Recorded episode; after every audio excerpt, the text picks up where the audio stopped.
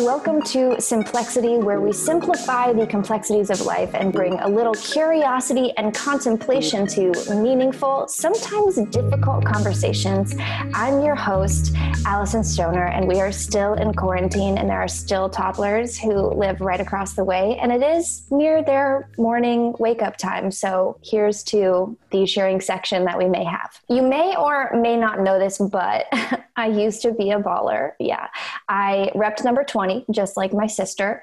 And growing up in Toledo, Ohio, my two sisters and I trained in and played competitively just about every sport basketball, soccer, softball, obviously, swimming, tennis, golf, field hockey, football, gymnastics, water ballet. It's a thing, volleyball, baseball, even bowling, which is big in Ohio, and of course, dance.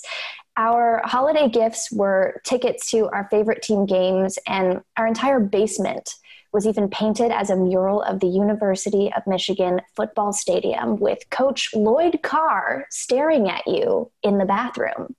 Questionable placement. Athletics kept us constantly commuting to and from fields and gyms in the minivan, unpacking and restocking our cooler for post scrimmage snacks. Can't believe we thought Capri Suns were proper fuel. And I'm absolutely grateful for my parents' financial and personal investment in us. We reaped immediate and long term benefits focus, discipline, fitness, confidence, social and leadership skills, handling victory with grace, defeat with dignity, and receiving academic scholarships and making lifelong friends. But it seemed pretty clear it wouldn't go much further as the real world didn't have much room for female athletes. Entertainment took over my childhood, but athletics continued to dominate my middle sister's schedule. She played basketball and lacrosse in college, but there were clear ceilings above her. High schools and universities lacked sufficiently educated staff, including coaches for girls and young women. And there are so few future opportunities in basketball that most women have to pursue professional careers overseas. And my sister saw 144 roster positions in the WNBA compared to 450 in the NBA.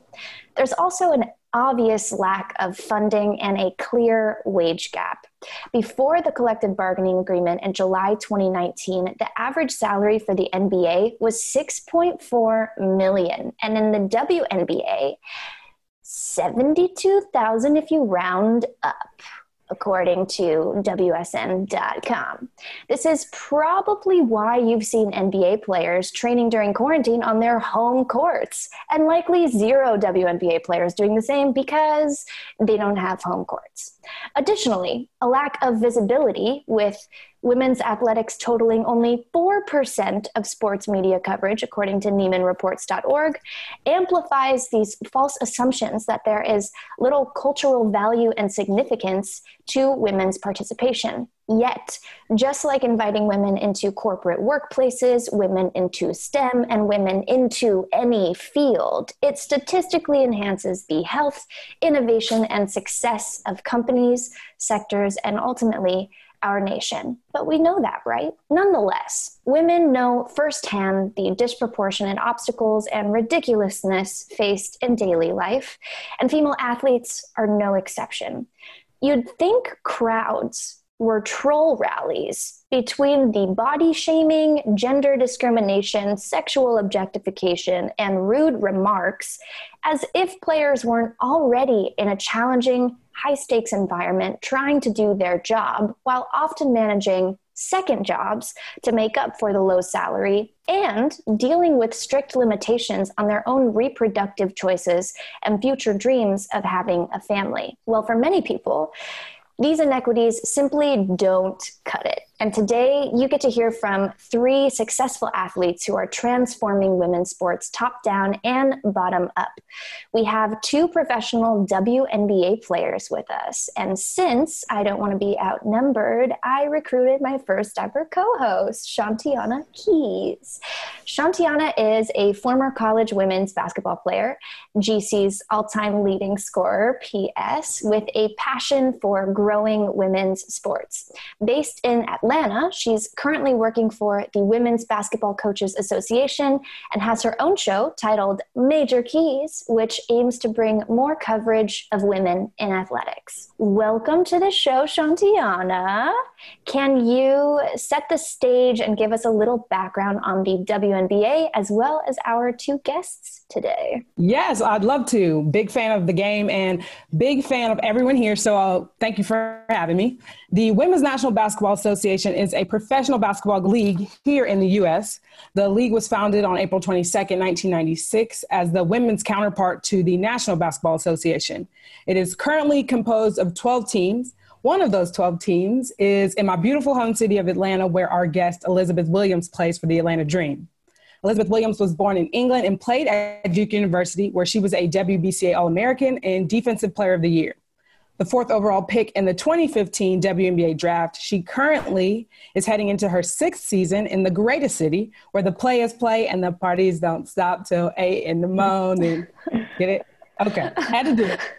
Representing the other coast from the WNBA Seattle Storm, we have Sue Bird, who is originally from New York and played at the University of Connecticut, where she won two national championships. Heading into her 19th WNBA season, she's a three time champion and four time, hopefully five time, Olympic gold medalist. Oh, and how can I forget?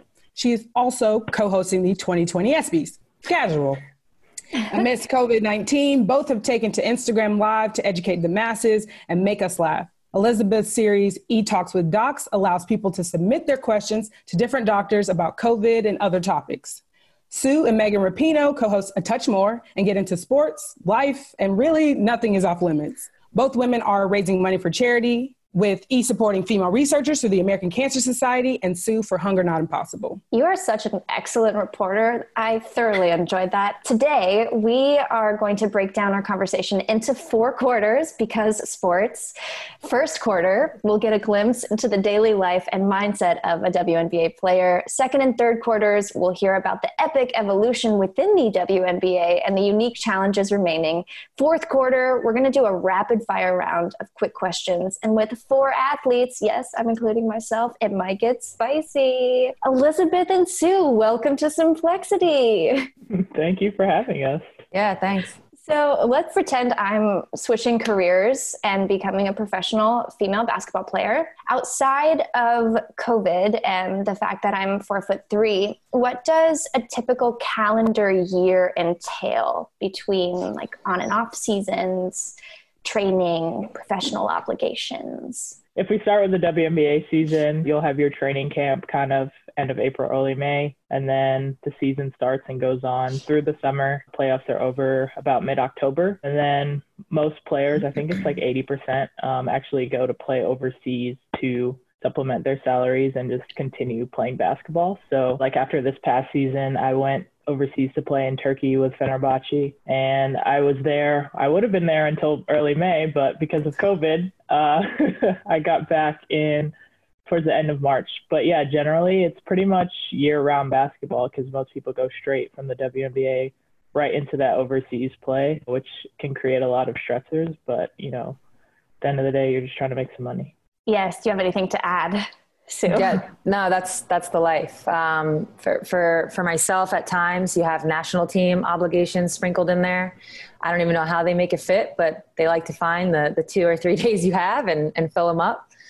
Um, I have stopped playing overseas, so my life has slowed down a little bit in terms of the year-round grind, which um, has been nice. But it actually brings like a whole other set of issues, which is staying in basketball shape, staying on top of your game. It does open up doors. So I, have been able to like try different things in what is my off season, which is usually people's in season. So it's like fall, winter, springish. So I'm able to try other things, but then basketball kind of takes this weird back seat. So it's all about finding the balance, very similar to when you are in the year round grind. It's all about finding whatever works for you, that balance. Nice. And how has COVID affected this lifestyle then? We're just like everyone complete complete pause button. You know for, for us i think in the WNBA because there are not question marks it's it's more like there's hope to play you know? So we get like updates and it's like yeah this could happen that could happen. So you're just in this like weird okay obviously you stay in shape but it's like do i get game ready or do i have to try and find a court? Because i know i don't have one. So that's going to be a, a mess when it comes down to it.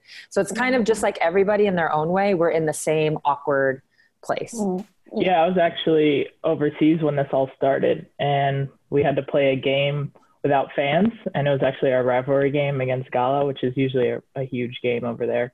So that was very odd. And then later that week, our GM basically said, well, you know, the, the league is canceled, so you guys should fly to America tomorrow. And it was also around the time that travel bans are starting. So everybody was just kind of scrambling. I've never seen the airport like that. But yeah, it was pretty crazy. That sounds stressful. That sounds like full court stress, we'll call it. Sorry, I had to. I had to. um, so we see that competition continues to intensify across all sports, and it's placing this pressure on athletes to enhance performance to superhuman levels you know start younger secure the best trainers etc and it's not uncommon for young female athletes in particular to face things like disordered eating, amenorrhea, early osteoporosis, developmental delays, dangerous stress, and, and other injuries. On one hand, your career longevity depends on the fitness of the machine, yet the average WNBA career is only three to five years, which adds a layer of complexity to figure out what your life and career will look like after dedicating everything to this relatively brief endeavor. So, Sue, you've been called a legendary, larger than life superstar for making clutch plays. With many years under your belt, what were your tactics in maintaining physical, mental, emotional wellness for so long and have those methods adjusted over time? Yeah, I mean, sometimes it's like you look back on a career, it went so fast. It's hard to even imagine that I'm going into my 19th year. I'm like, when did that happen? Uh, but somehow it did.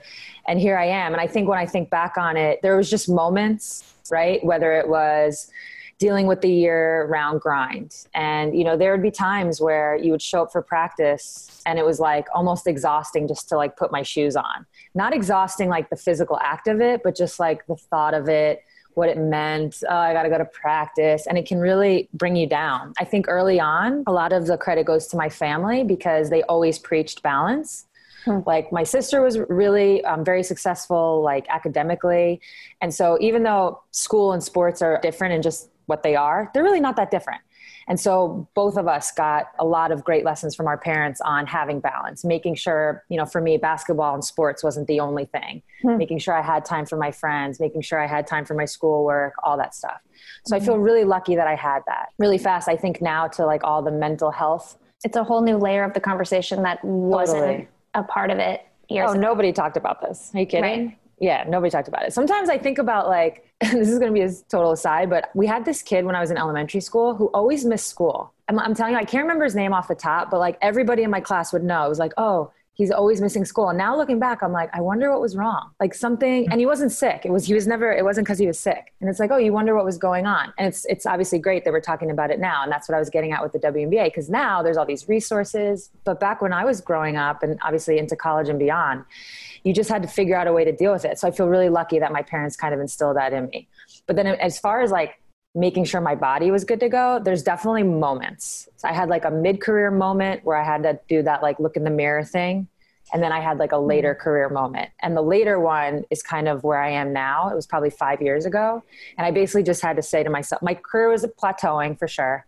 And it, some might say it was dipping and i just had to kind of have that like real look like what can you do? Like what can you control and that's where i kind of bought into the whole control what you can control and the rest you know you just got to go out there and, and whatever happens happens. So i changed my mm-hmm. diet i changed my workout regimen hired people to help me. But all in all i have to say i've been very lucky that i've always had people around me that weren't like pushing me in any negative ways. I had friends who were supportive. So i've been really lucky. And again now with the WNBA and, and all, all that we're doing with mental health like i want to make sure other people have that. Sometimes i look at the strict nature of training as a dancer too and you learn to adapt to very painful experiences. And so sometimes when you focus on actually alleviating some of that pain, like you wonder if the grit and tenacity will dip because we're now being a little bit more sensitive. And it's mm-hmm. just finding that balance of like, how do you support the human being, but also play your best? And so, Elizabeth, in just a, a few years, you've gone from, now that I have the stats correct, most improved player to an all star, but people may not know that you also have interests in medicine and business. Um, you even went through the crossover into business program at Harvard Business School, which helps athletes prepare for the future. What was your biggest takeaway from the program, and, and how are you balancing your active career with what's ahead? Yeah, it was really interesting on the crossover into business was kind of proposed to me because I know nothing about business. And that was the year I played in China overseas. So I had a little bit of time before the WNBA season. And so for me, I was like, you know what? I don't know anything about this. Like, I'm just going to try it. I'm going to see what this is about. And I think probably one of my biggest takeaways was that it's kind of cliche, but there's a little bit of business in every field. So I think that was the biggest thing I took away from it. And just like, obviously we, people talk about building relationships with other people but understanding where your money is going and what that means i think is really important and it's not often taught. Like i know in school like nothing business related was taught. So it was just a really cool opportunity to kind of step outside of myself a little bit and learn that. Like Diana said on, on a touch more, maybe you're pushing toward being an owner of one of these teams someday. yeah, um, maybe. yeah, put that Harvard certificate to use, you know? Um, if you were to, to take a bird's eye view at the many ways that, you know, sports have affected your lives, what are some of the key ways participating in athletics has shaped your personality, your behavior, relationships? Relationships and how you you move through the world? I would say everything has come from sports in some way shape or form. I mean, listen, for me, it's it's been my whole life. I started playing practically immediately out of the womb and I've been on teams since.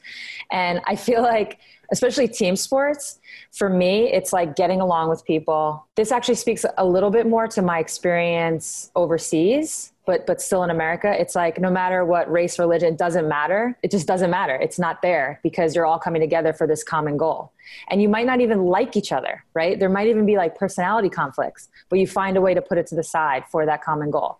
So just like getting along with people, I don't know, being interested in different things, whether it's in a different country, in a different culture, or a, a teammate, you know, everybody on my team is from somewhere that I'm not and there's there's things to learn from that. So i think that aspect of it has 100% helped shape who i am. I don't think i was ever judgmental per se. It's not that but now i know i have like zero judgment. Like you live in russia for 10 years. It's like they do things weird and at first it's kind of like this but then i'm like this is how they do it right? It might be a little different but that doesn't make it wrong. No no no no no no no this is how they do it you know? Yeah. So yeah i just i find that in every encounter i have i've got that vibe meeting new people, making new friends. It's cliche, but becoming friends with people you probably never would have become friends with if you didn't play right. the sport is probably the biggest thing for me. I would say like I was pretty sheltered as a kid. Like having Nigerian parents, they don't really want you doing much. So uh, basketball was kind of my way to get out and meet new people. And I've had, you know, I've built lifelong friendships with those people. And then the other part, you know, the sports part is just being pushed. I was fortunate to have a high school coach that really pushed me. He was a former drill sergeant. Being able to learn from different people, being able to take criticism and use that to grow, I think mm. is a mm. huge thing that sports brings. I think it can't be overstated how much sports help young girls, help young people in general, just with life. I mean, it's a microcosm of life, so it cannot be overstated. Sports are important. That's right. Sports. Just kidding. I actually Sports. am fairly athletic. like it looks like I'm not, but I was talking with Sean Shantiana before this, and I was like, I look these days more like a mathlete than an athlete, but it's cool. So let's transition to second quarter. Uh, while the benefits for women in sports are clear, as just indicated, uh, these aren't always apparent or celebrated in the US. Fan bases are actually bigger and more energized overseas, which implies other countries may be more supportive than we are at home sometimes.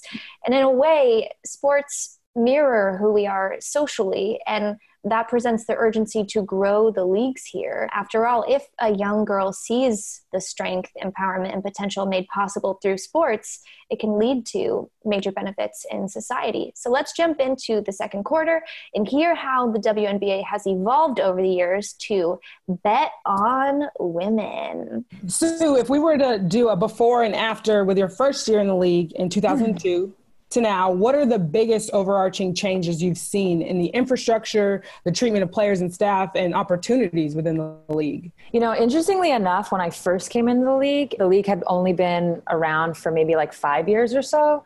And so in order to start the league, there was a huge push, right? And I heard stories and rumors of what kind of contracts some of the early players got, not the on the court contract, but they would have these like off the court marketing deals that they could do at the league. So there was that was kind of like, you know, people were talking about that. My first year actually, the teams were owned by the league. So the individual teams didn't own it. And so all that meant was, you know, if if the NBA team that you were affiliated with, and by the way, all the teams at that point, there was no independent and independent teams either. So if the NBA team stayed at the Ritz Carlton, that's where you were staying you kind of did like very similar things. You shared everything that they had, whether it was the practice courts, the different arenas, everything was pretty much shared. So, interestingly enough, I was there when it was kind of like still being pushed in this way. And then it went to individual ownership, but that lasted for like a long time. And now here we are. So I saw it when it was that push, and then it kind of settled, and this word's coming up again, but it kind of plateaued maybe took a dip. and now here we are with this new CBA. So that's kind of like the trajectory of it all in terms of how I've seen it. The one thing that has continued to get better, never, never took a dip, was the level of play. We had 16 teams when I came in. Sadly, it dropped to 12, but you know, as Allison said earlier, it's like that's 12 teams, 12 roster spots, 144 players. The competition's crazy. So it's just survival of the fittest. So the brand of basketball, the product itself has never been better like even my rookie year, I look back and it's like it was good for what it was in that time. But with each draft class, this league has just gotten better and better. So that's kind of how I would like summarize my, my experience. It hasn't been more evident than in the last few days with the roster cuts this past yeah. week. Trim the fat, if you will, but like it's really always going to be the best of the best when you have those few roster spots. Yeah, the, mm-hmm. like I said, on court gotten better and better. Now we, with our new CBA, have finally put together an agreement that matches that and it matches us and it matches where we are in our growth as a league. And we kind of joke, you know, on the EC, Elizabeth and I are, are both on the executive committee. It's kind of like this is kind of the agreement that will like set off the next agreement. We just needed yeah. to rework some things and get this foundation to build on, and we finally have it it's important to recognize when you're setting up infrastructure in an institution like this that things aren't always going to last for the next century. You do have to think in increments and also work with the people and where they're at in their headspace and what they're willing to compromise on. And what's best for right now is going to be different in five, six years. For those who are unfamiliar with the CBA, Elizabeth, what is the CBA and the specific victories and promises within it?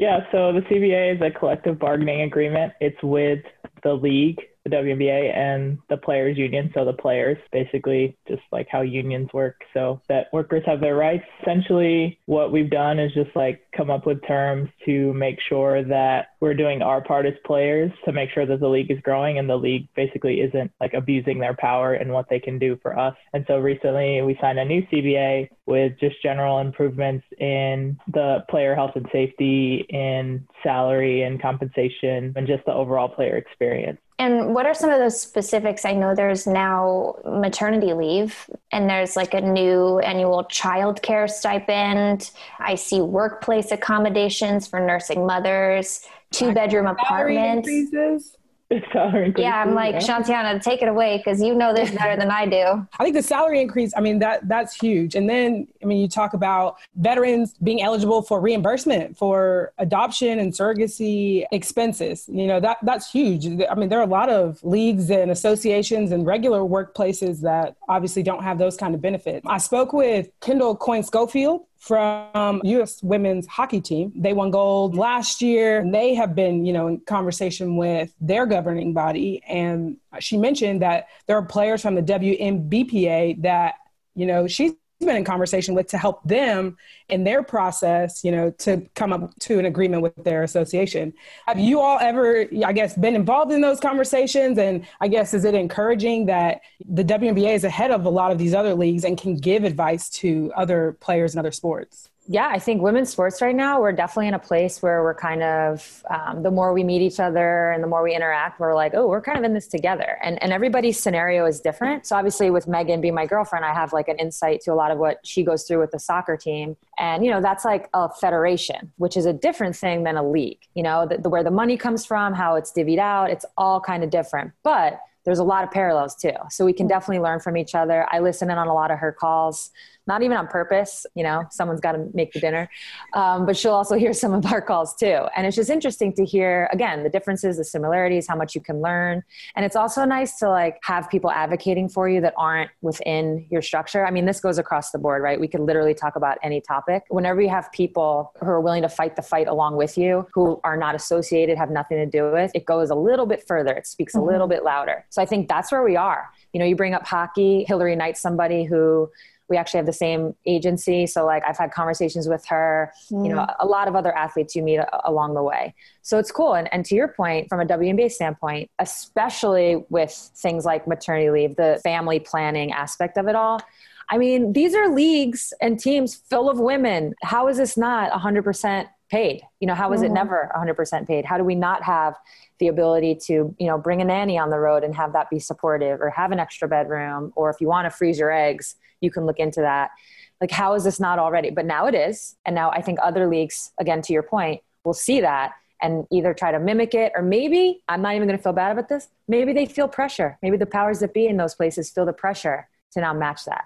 So it feels good to, to, to get that done to have been part of the group that started it. This is all very exciting and um, I, I want to dive into another major aspect of being a professional athlete, and that is simultaneously being a public figure who has to cultivate a brand and an image and a fan base. And we'll soon find out how this is kind of a double edged sword. But first, we're going to take a quick commercial break. Welcome back. We are here with Elizabeth Williams and Sue Bird and my co-host Shantiana Keys discussing all things WNBA and women's athletics. So, everyone, as uh, public figures, there is pressure and expectation to cultivate a personal brand on top of your athletic and career performance. Let's hash this into several pieces. First, certain athletes seem to have an easier or more difficult time winning the hearts of the public. Why is that? Uh, mm-hmm. Let's go. I there. guess I'll speak for myself. Um, I'm not super out there, and I, I tend to be pretty low key. My agent kind of pushes me to do things because I just don't want to. But as an athlete, you're already out there. So for somebody like me, uh, it's about like kind of pushing yourself out of your comfort zone into being that public figure. I think social media does help that because mm. you can just, you know, post like a couple things that you're doing. And then all of a sudden, like people are like, "Oh, this is interesting," and then they follow you. So, like in that sense, it's a little bit easier probably than in the past because otherwise like without social and things like that you really had to get yourself out there so yeah i mean i think part of it is just like the type of person you are and the way that you put yourself out there. I would agree. I think for me, what I found is at some point, you're just going to have to like be comfortable with who you are and kind of be genuine to that because I do think that no matter what that is, assuming you're not, you know, a big a hole, like people will respect that you're just being like honest and genuine and true to that. Because the one thing we find in this world, and especially on teams, especially on teams, is like people can smell bullshit. Like if someone's like yeah. just trying to front and try to be something they're not, you just know it. And know and you're kind of like i don't really want to be around that. I do think for athletes sometimes there's i know for me early in my career there was a certain pressure to maybe be more feminine. Sometimes i have to remind my younger teammates like when i first came in the league it was 2002 it's a long time ago they clown my clothes. I'm like listen j. Crew uh, khaki skirts were in. Like you can't clown me for that. But in a more serious topic it was like being feminine was really pushed and they wanted you to like wear a dress and do this. And now honestly, it's like we all in our own walks like find what you're comfortable in. Now it's like if I wear jeans, t-shirts and sneakers, that may not be what like you know the quote unquote world wants but because it's like me being who i am i think people are even more drawn to that so it was for me it was just about figuring out and finding you know in my own way on my own time like what that was and just kind of like sticking to it and then right. if they don't like you they don't like you as a basketball fan and a fan of the WNBA, I feel like there has been this concerted effort by the players, as you said, like present like whoever you are, instead of trying to assimilate into what I guess the world would would like you to be, or more feminine or manicured in whatever way that was. It seems like there's been a concerted effort, um, and I watched uh, you and, and Megan on uh, the shop on HBO, and you mentioned that you know the U.S. women's soccer team people view them as the girls next door, right? And, and the WNBA players don't fit into that. Do you think that that has you know an effect on, I guess, not necessarily the league, but again the, the mass viewership? Yes. um, I mean, it's like to be blunt, it's like our league is predo- is obviously not predominantly. Our league is women. Our league is predominantly black women, and then a lot of gay women as well. I mean, think about our world right now. Look outside. Like those are three of like the main issues, the main things where there's you know a lot of prejudice, a lot of racism, you name it. So I think our league fights that, where I think, and Megan and I have talked about this, so it's not saying anything at a turn. Whereas her team, even though they do have gay women, that's kind of overlooked because they're just like cute little white girls. So it is different. And I think both of us, when we talk, we kind of see that even more as we discuss some of the things that, that we battle. So it's a real thing. I mean, the way I like to see it is like we represent the world. We really do. Like we represent what's going on in the world. We represent mm. what a lot of people are fighting for in this one league. Wow. That's a really good way of putting it. Now, second part of this convoluted topic, um, if you ignore your personal brand and decrease visibility and attention, can it be detrimental to your financial success? Like, do you feel that you need to be opportunistic? You know, and does your position on the roster dictate how far your brand deals will go? I mean, I think you do have to be opportunistic to an extent. I mean, generally, I think athletes have an obligation to be out there and be good role models. Like, I know they hate to say it, but I think that's something that has kind of helped me move forward and try mm-hmm. to be more authentic and show my interests and start e-talks for docs and things like that. In a sense, we do have to put ourselves out there, and that that does i mean it helps you individually getting marketing deals and putting yourselves out there but additionally it puts the league out there. You know people don't know exists. There are plenty of people in atlanta that don't know there's a WNBA team here. So if i have to be more bold and show myself and market my individual brand for that to grow then i'll do that. Ironically it's like for so long the WNBA kind of wanted us to fit in this little box and that was probably what was holding us back because yeah. now fast forward to quarantine times and you know like e has her ig show i have mine. There's actually a ton of us who are doing different things. And all i hear all the time is like oh my god this is the best marketing the WNBA ever had. Like they didn't even know they needed it and they needed it because you're actually seeing. Because i think as women sometimes i have a hard time explaining what i'm trying to get to on this point but i'm going to give it a go. As women there's like this l- huge spectrum of where we fall. Like we're all sprinkled in. And it's not to say men are more narrow I just think as an athlete, there's a certain like mold that you can kind of be like, okay, if I want to be like so and so, I need to wear this suit at the draft. I need to do this, you know, off the court. I need to have a foundation. I need to, and there's kind of a little bit of a, where women, we're just all over the place, which is the best part. We've been like narrowed in this way where now I think the WNBA and just the players have really pushed this. We're, we're kind of showing, we're showcasing more of ourselves. So that's going to lead to, to, probably more opportunity because back to my um, original point, it's like it is a little more authentic and people are drawn to that. But yeah, I, I actually don't think the off the court, like branding part will impact your on the court, like position. Again, unless you're a jerk. If you're a jerk, that you're done. Right. if like you're fighting for the last spot and it's between you and somebody else who's not a jerk, that might kind of tip the scale. But if you're a good basketball player, usually the off court is not going to impact your roster spot. I think that the storytelling, you know, is what compels people for sports or, or, even just the masses, right? Like you watch the Olympics, I don't necessarily care about curling, but when they put the package up, I'm like, oh gosh, he had such a hard time getting here, you know? so I think social media and, you know, WNBA players being able to touch and reach out to the fans. I, I'm not kidding. I watch every episode of A Touch More and it's because you get like this insight of players you know, 10 years ago, you felt like you knew LeBron James, even if he wasn't on social media, right? And so right. I think as long as players, you know, get their stories out there and you're able to know them or feel like you know them in some ways, I think that that sells these players and these teams to people. And E, you sort of brought this up the idea of having a larger impression on the world and a greater responsibility being in the public eye. What is the broader impact each of you would like to have on the public besides, you know, general inspiration? I mean, I think generally the idea of, again, cliche, but like giving to others. I think mine is obviously a little different in me talking to doctors, but the biggest thing I get from them is that's their way of impacting the world. And through the money I'm raising for female researchers, like for whatever reason, female scientists are just not getting the same grant money as men.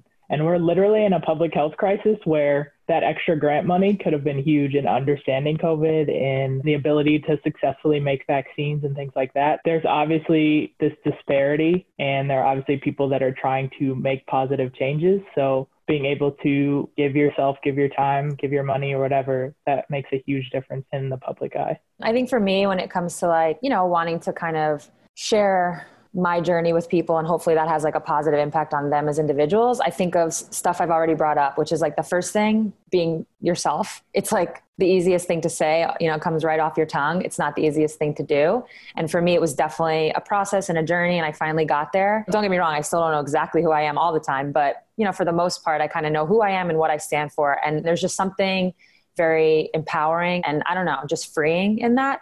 So I, I definitely like to share that part. Another thing is like I think these are the two things, two elements that, along with this, that have like formed who I am as a person and a player, which is like dealing with conflict. Like I don't know. I just through the injuries that I've had in my sport, I've really figured out like what I'm made of. And I think a lot of mm. times in life, we view these periods of adversity as, you know, almost like I don't want to deal with it. I hope it doesn't happen. When the reality is like it's gonna happen. Like we're basically all just preparing for when the shit does hit the fan. And then once it does, you got to be able to deal with it and figure out how to deal with it. And the more you do that and kind of overcome, the more confidence you get. Again, this is like my sports kind of lingo with that, but I don't know that the quicker I kind of realize like, oh, it's Uh, they're going to be bad days. And it's really about how I attack those days versus trying to avoid them. I just think there's something powerful in that. So that combination is definitely like if I were to talk to a group of kids, that's kind of where I kind of fall with that. But to E's point, it's like there's so many different fights to fight. You know, we have our yeah. own little fight in the world of sports. It goes hand in hand with so many different things. And I think, again, I mentioned being an advocate for others. It's like if I see something that's happening that's wrong, I want to share you know my voice my platform and and kind of help with that as well. Because i know i would love it in return too when i'm talking about things with the WNBA or women's sports. So i just kind of i not that i seek them out it's like when they happen though i want to take advantage of it. Yeah and, and you mentioned you know using your voice and your platform. Making social, political, or religious statements while you're associated with the league is obviously complicated. For example, a lot of players wore the Black Lives Matter t shirts during warm-ups a few years ago, and other leagues have not really had the freedom to do similar demonstrations. From the inside, how do you navigate the tension for so many worldviews and still stand up for what you believe in, even if it puts you at risk? I think, again, our league is unique in that we have a lot of Black women. And I feel like generally, historically, the people who stand up have been Black women. And I think also players have done a good job of being fearless in that sense. You know, players kneeling before it was super popular, players wearing those shirts. And we also were fortunate to have a league that said, you know what, they have a right to do this. They have a right to stand up and speak out. And I think that's something that I always think about that I'm very fortunate that I'm in a league like that. And I'm also thankful that we're built of players who are so fearless and so open minded. And that's huge. And I'm just really grateful for that for sure she hit it on the head like exactly that. The league never fought us but there was like a we're to find them ba ba ba ba ba. And they ended up taking that back which um you know was was huge because look what our league is. Like again we this is what we represent. Like how can we not be the voice? How can we not be the first ones to say something? So to have that i guess space to support what we think is important is a big part of it but it really starts with the players. All right, so moving to public commentary, you'll find that on some national publications, most comments are negative on posts about women's sports. This is not new, this is not shocking to anyone here um, as though you know we're like interrupting normal programming or that it's abnormal but honestly it is abnormal because as allison mentioned earlier only 4% of coverage is for women's sports so I guess it, it is disruptive. Um, I'm sure you see the this isn't a kitchen comments, and they're uh, again constant disruption. How do you both manage the critics and the naysayers? Mike, who wants to go first? I mean, generally, I like I just ignore it because most of the time they're like eight years old and don't know anything about anything. Yeah. So, I mean, I just I don't know. I feel for these people because I'm like, dang, don't you have?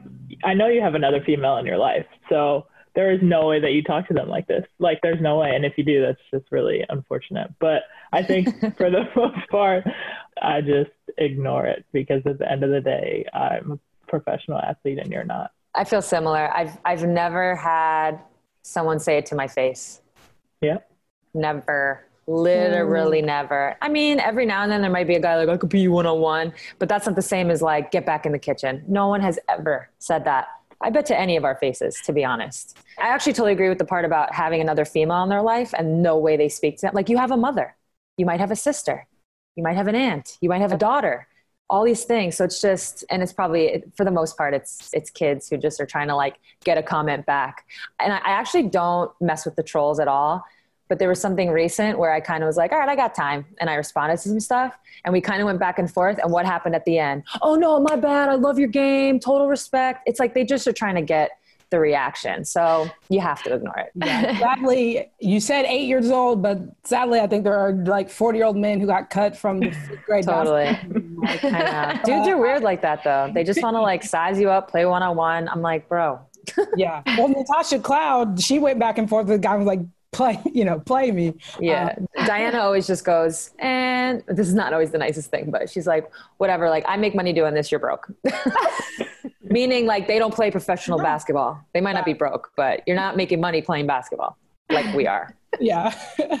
All right. So, for the future, what kind of marketing would you like to see for women's sports or the WNBA? I would just like to see it.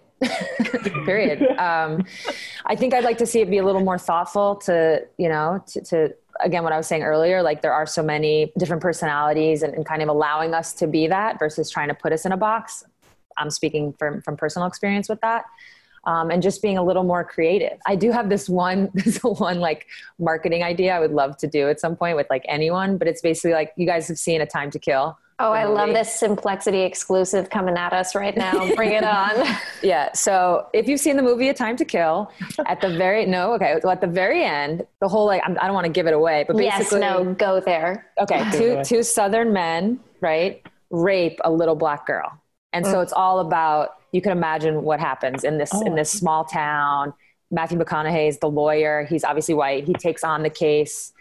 Anyways, at the very end, the way I know I'm, I'm going to give this movie away. Sorry, guys, but at the very end, in trial, he basically has the jury close their eyes and he tells the story of a little oh, girl yeah. getting raped. Wow. And like, now imagine she's white and it's like that moment where it's like all those people like of course all the, these terrible things happen they're terrible no matter who you are what you are it doesn't matter but when he put the framing of now she's white they were like oh god and they it like hit them in a different way so i'll bring the mood right back up i feel like for women's athletes to have something where it's like you're telling the story of an athlete and with like making the the consumer think it's a male make you know like telling the story telling the story and at the very end you're like that's a woman and so they can just be like, oh, because I think what people miss with women's sports is that our grind is the same, our love is the same, our passion is the same. We do have stories. You just haven't heard them. So you might think we're boring or whatever, but like we do have the compelling stories. So to get people to understand that we are the same, no, the difference is for women's basketball, we don't dunk.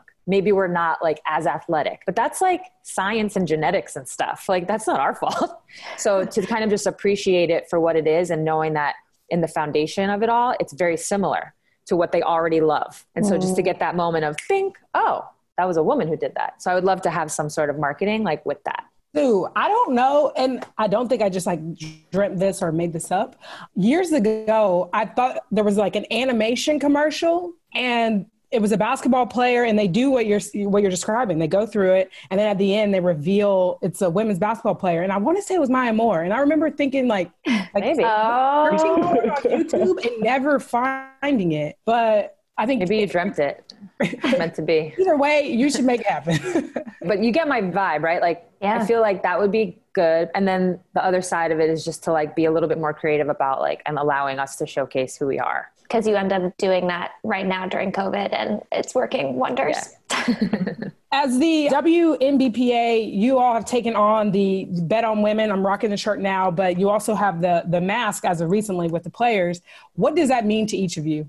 I love Bet on Women. I think it's the perfect phrase because obviously it's universal. It's not just sports. And I also love seeing guys with the shirts because it kind of goes back to like, okay, you definitely have a woman in your life. Like you would want them to be treated fairly with respect and all those things. I think creating this simple phrase that is just really powerful has been it's just been super effective in us getting our point across. At the end of the day, invest in us. Like Sue said, we're we're doing the same things. We're working out just as hard. We're you know trying to create the best product possible, and we've seen the product become incredible as the league has gone on. So when you invest in us and when you support us, really awesome things happen. So I'm just I just love it. Yeah, I like it because it's like people need to be reminded all these all these male sports that we are constantly getting compared to. They started somewhere too, and they needed people to bet on them. Like they didn't come out of the you know gate making a ton of money and being all kinds of crazy successful. That's not how that works. Mm. We kind of get judged in that way, like oh they lose money every year. So does every other league when they first start. And we're already in year like 20 something. Like some of these leagues, it took forever to get to where we are now. So it's just a nice reminder that, you know, this is how this works. This is how you get a sports league to work. You invest in it. You know, you talked about media coverage. I think investment is like similar percentage in, in terms of how much of the pie we get. It's very, very, very, very low.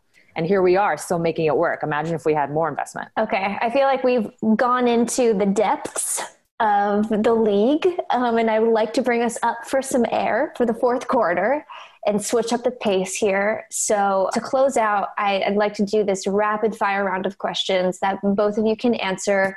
Feel free to drop knowledge, spit truth, make jokes, just make it snappy. Okay.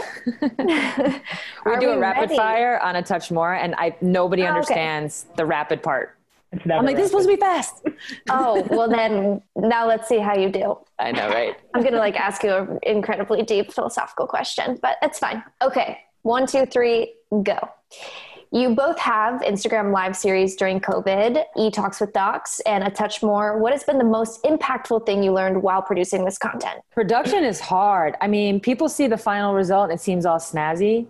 It takes a lot, it's like tedious time of like, what should feels like it should take looks like it took five minutes takes like five hours. I guess this is more specific to the topic but the level of appreciation doctors have gotten from when all this covid stuff started has been so impactful for them. Like they're so inspired and motivated to work just because people are sending them meals and clapping at seven o'clock like it seems dumb but for them it's made a huge huge difference especially the people the auxiliary staff that usually don't get any credit. So janitors the chefs, all those people in the hospital that people don't ever pay attention to, them being noticed has made a huge difference during COVID.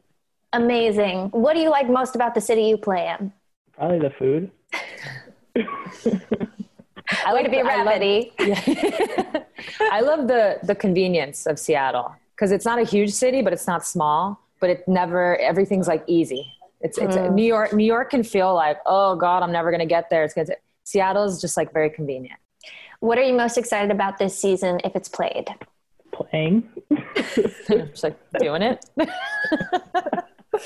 I think if we if we get on the court, it's going to be in 10 years, 20, 30, 40 years, it'll be this unique thing that we all participated in, like playing during a pandemic and yeah. maybe being like that morale lifter for some people, assuming we're all safe and all that good stuff. Who is on your Mount Rushmore of women's sports? No.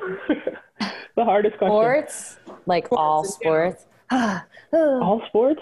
I'm like, I only know basketball. you basketball. can eat your words for wanting to be rapid and completely failing on this question. I just want to put that out there. Let's uh, go, let's go, let's go. Okay, I'm just going to do basketball. So I'll say Lisa Leslie, Diana Taurasi, Lauren Jackson, Cheryl Miller. I was a great water ballerina. I feel like you could have Mount Rushmore water ballerina. I have my I mean, breath underwater for like 12 seconds. That's actually, well, E, you should probably start with Serena. I feel like that's a miss. On I was going to say Serena for sure. Okay. I got to do Mia Hamm. That's another good one. Lisa. Is it just four? Yeah, mm-hmm. four. Oh, gosh. Uh, I mean, you can add a couple more peaks to your mountain range. I mean, I have to put Sue on there. It's Aww. just, I have too. Um, wow. And then it's hard when it doesn't go both ways. Sue, I, am not. I am not offended. Please don't put me on there. we'll just leave it at the four. okay, and who is the greatest women's team of all time in sport? Not a program because I, you know, can't be UConn. It's got to be one one single team. Again, this is very basketball centric. I'm going to do 2016 Olympic team. Uh, yeah, that's huge. Yeah. It could be the 96 Olympic team too.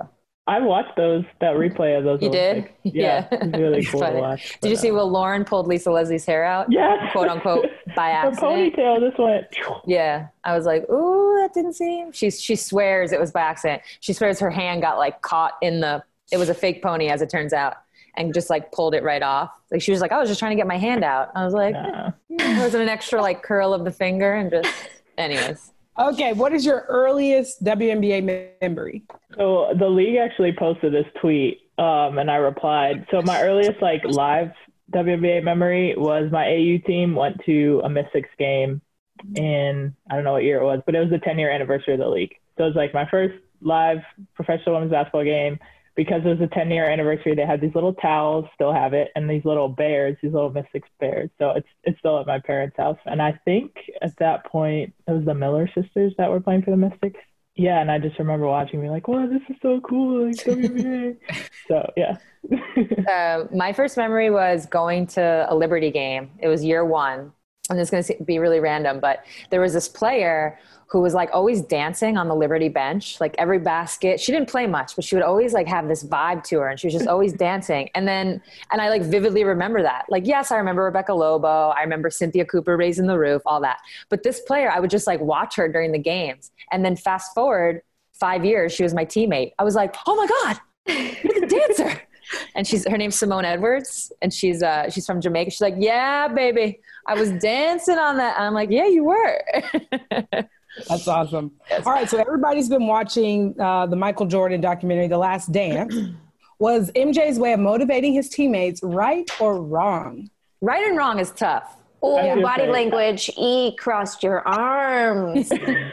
well, I was crossing my arms Defensive. because I, I only think Michael Jordan is the only person that could talk to his teammates. Pull that like off.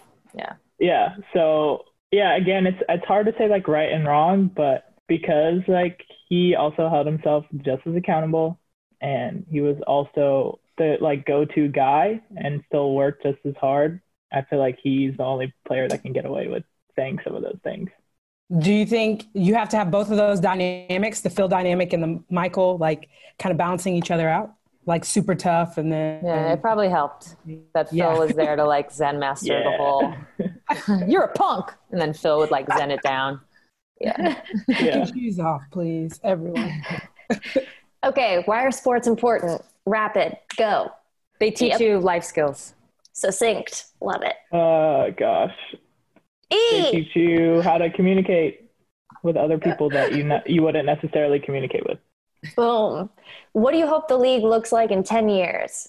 I always say this. I hope I am the retired, old, disgruntled player who looks who looks at the league in present time and is like, "Man, they're making a million. I never got to make a million, or they're making 10 million." So I hope that is what the league looks like in 10 years. That I'm mad I didn't get a chance at all this money because that means it worked. Touche. Absolutely. And how can we support you and follow your latest projects and support the league? So my Instagram is e underscore Williams underscore one. Elizabeth Williams is a really common name, so I had to put all those underscores in there. But yeah, Instagram and Twitter are my main places, so just follow me on there. Yeah, sbird10 on Instagram, s10bird on Twitter. I'm more of an Instagrammer though, doing a live every Saturday. Although this week we're taking off. We finished season one. That's what we're calling it. Ooh, Um, right? But yeah, and then I think the best way is, is to you know either follow the players, follow the league, take time out to check it out. And what about you, Keys? Yeah, so on Instagram, my Major Keys interviews are at Major Keys Interviews with an S. And I'm on Twitter, like E. I did not have a cute, succinct name. So S H K E Y S S S. So Shkees, but with a lot of S's. So that's where you can find me. Perfect. Well, thank you all so much for coming on to Simplexity. Special shout out to Keys for co hosting. Everyone tuning in, make sure you follow everyone and, and keep up with their careers and endeavors and support the league because now you really know the deal. We'll take a quick break here and then jump into this week's mantras. All right, it is time, as always, to do our weekly mantras. So, if you're new, welcome. We go through a couple different affirmations and I repeat them twice, and then I leave space in the third for you to say it out loud, should you choose to do so. Today, since we're dealing with athletes, I figured I would pull a Muhammad Ali affirmation that he used, and then an affirmation I found specifically for athletes when they're playing tournaments or they're in the thick of competition. And then I want to tie it in with the WNBA. So follow along. Here we go. First, I am the greatest. Muhammad Ali said it, and look what happened. So let's try it. I am the greatest. Your turn. Do you really believe that? Say it again. Nice. Second, the tougher the conditions, the better I play. And this can be in life, this can be literally in a game. The tougher the conditions, the better I play. Your turn. Yeah, it's kind of a new way of seeing things, maybe. And lastly, just like the WNBA is saying, I can bet on women with confidence. I can bet on women with confidence.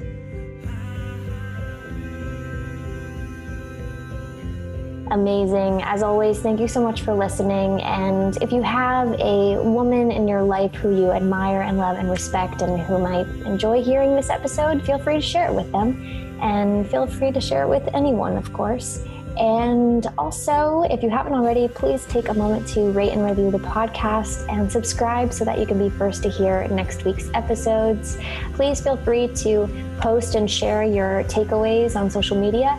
Just make sure you tag at Simplexity Podcast and me at Allison Stoner so that I can see it and respond and reshare. Have a great rest of your week, and I will see you next time for more Simplexity. It's anything but small talk.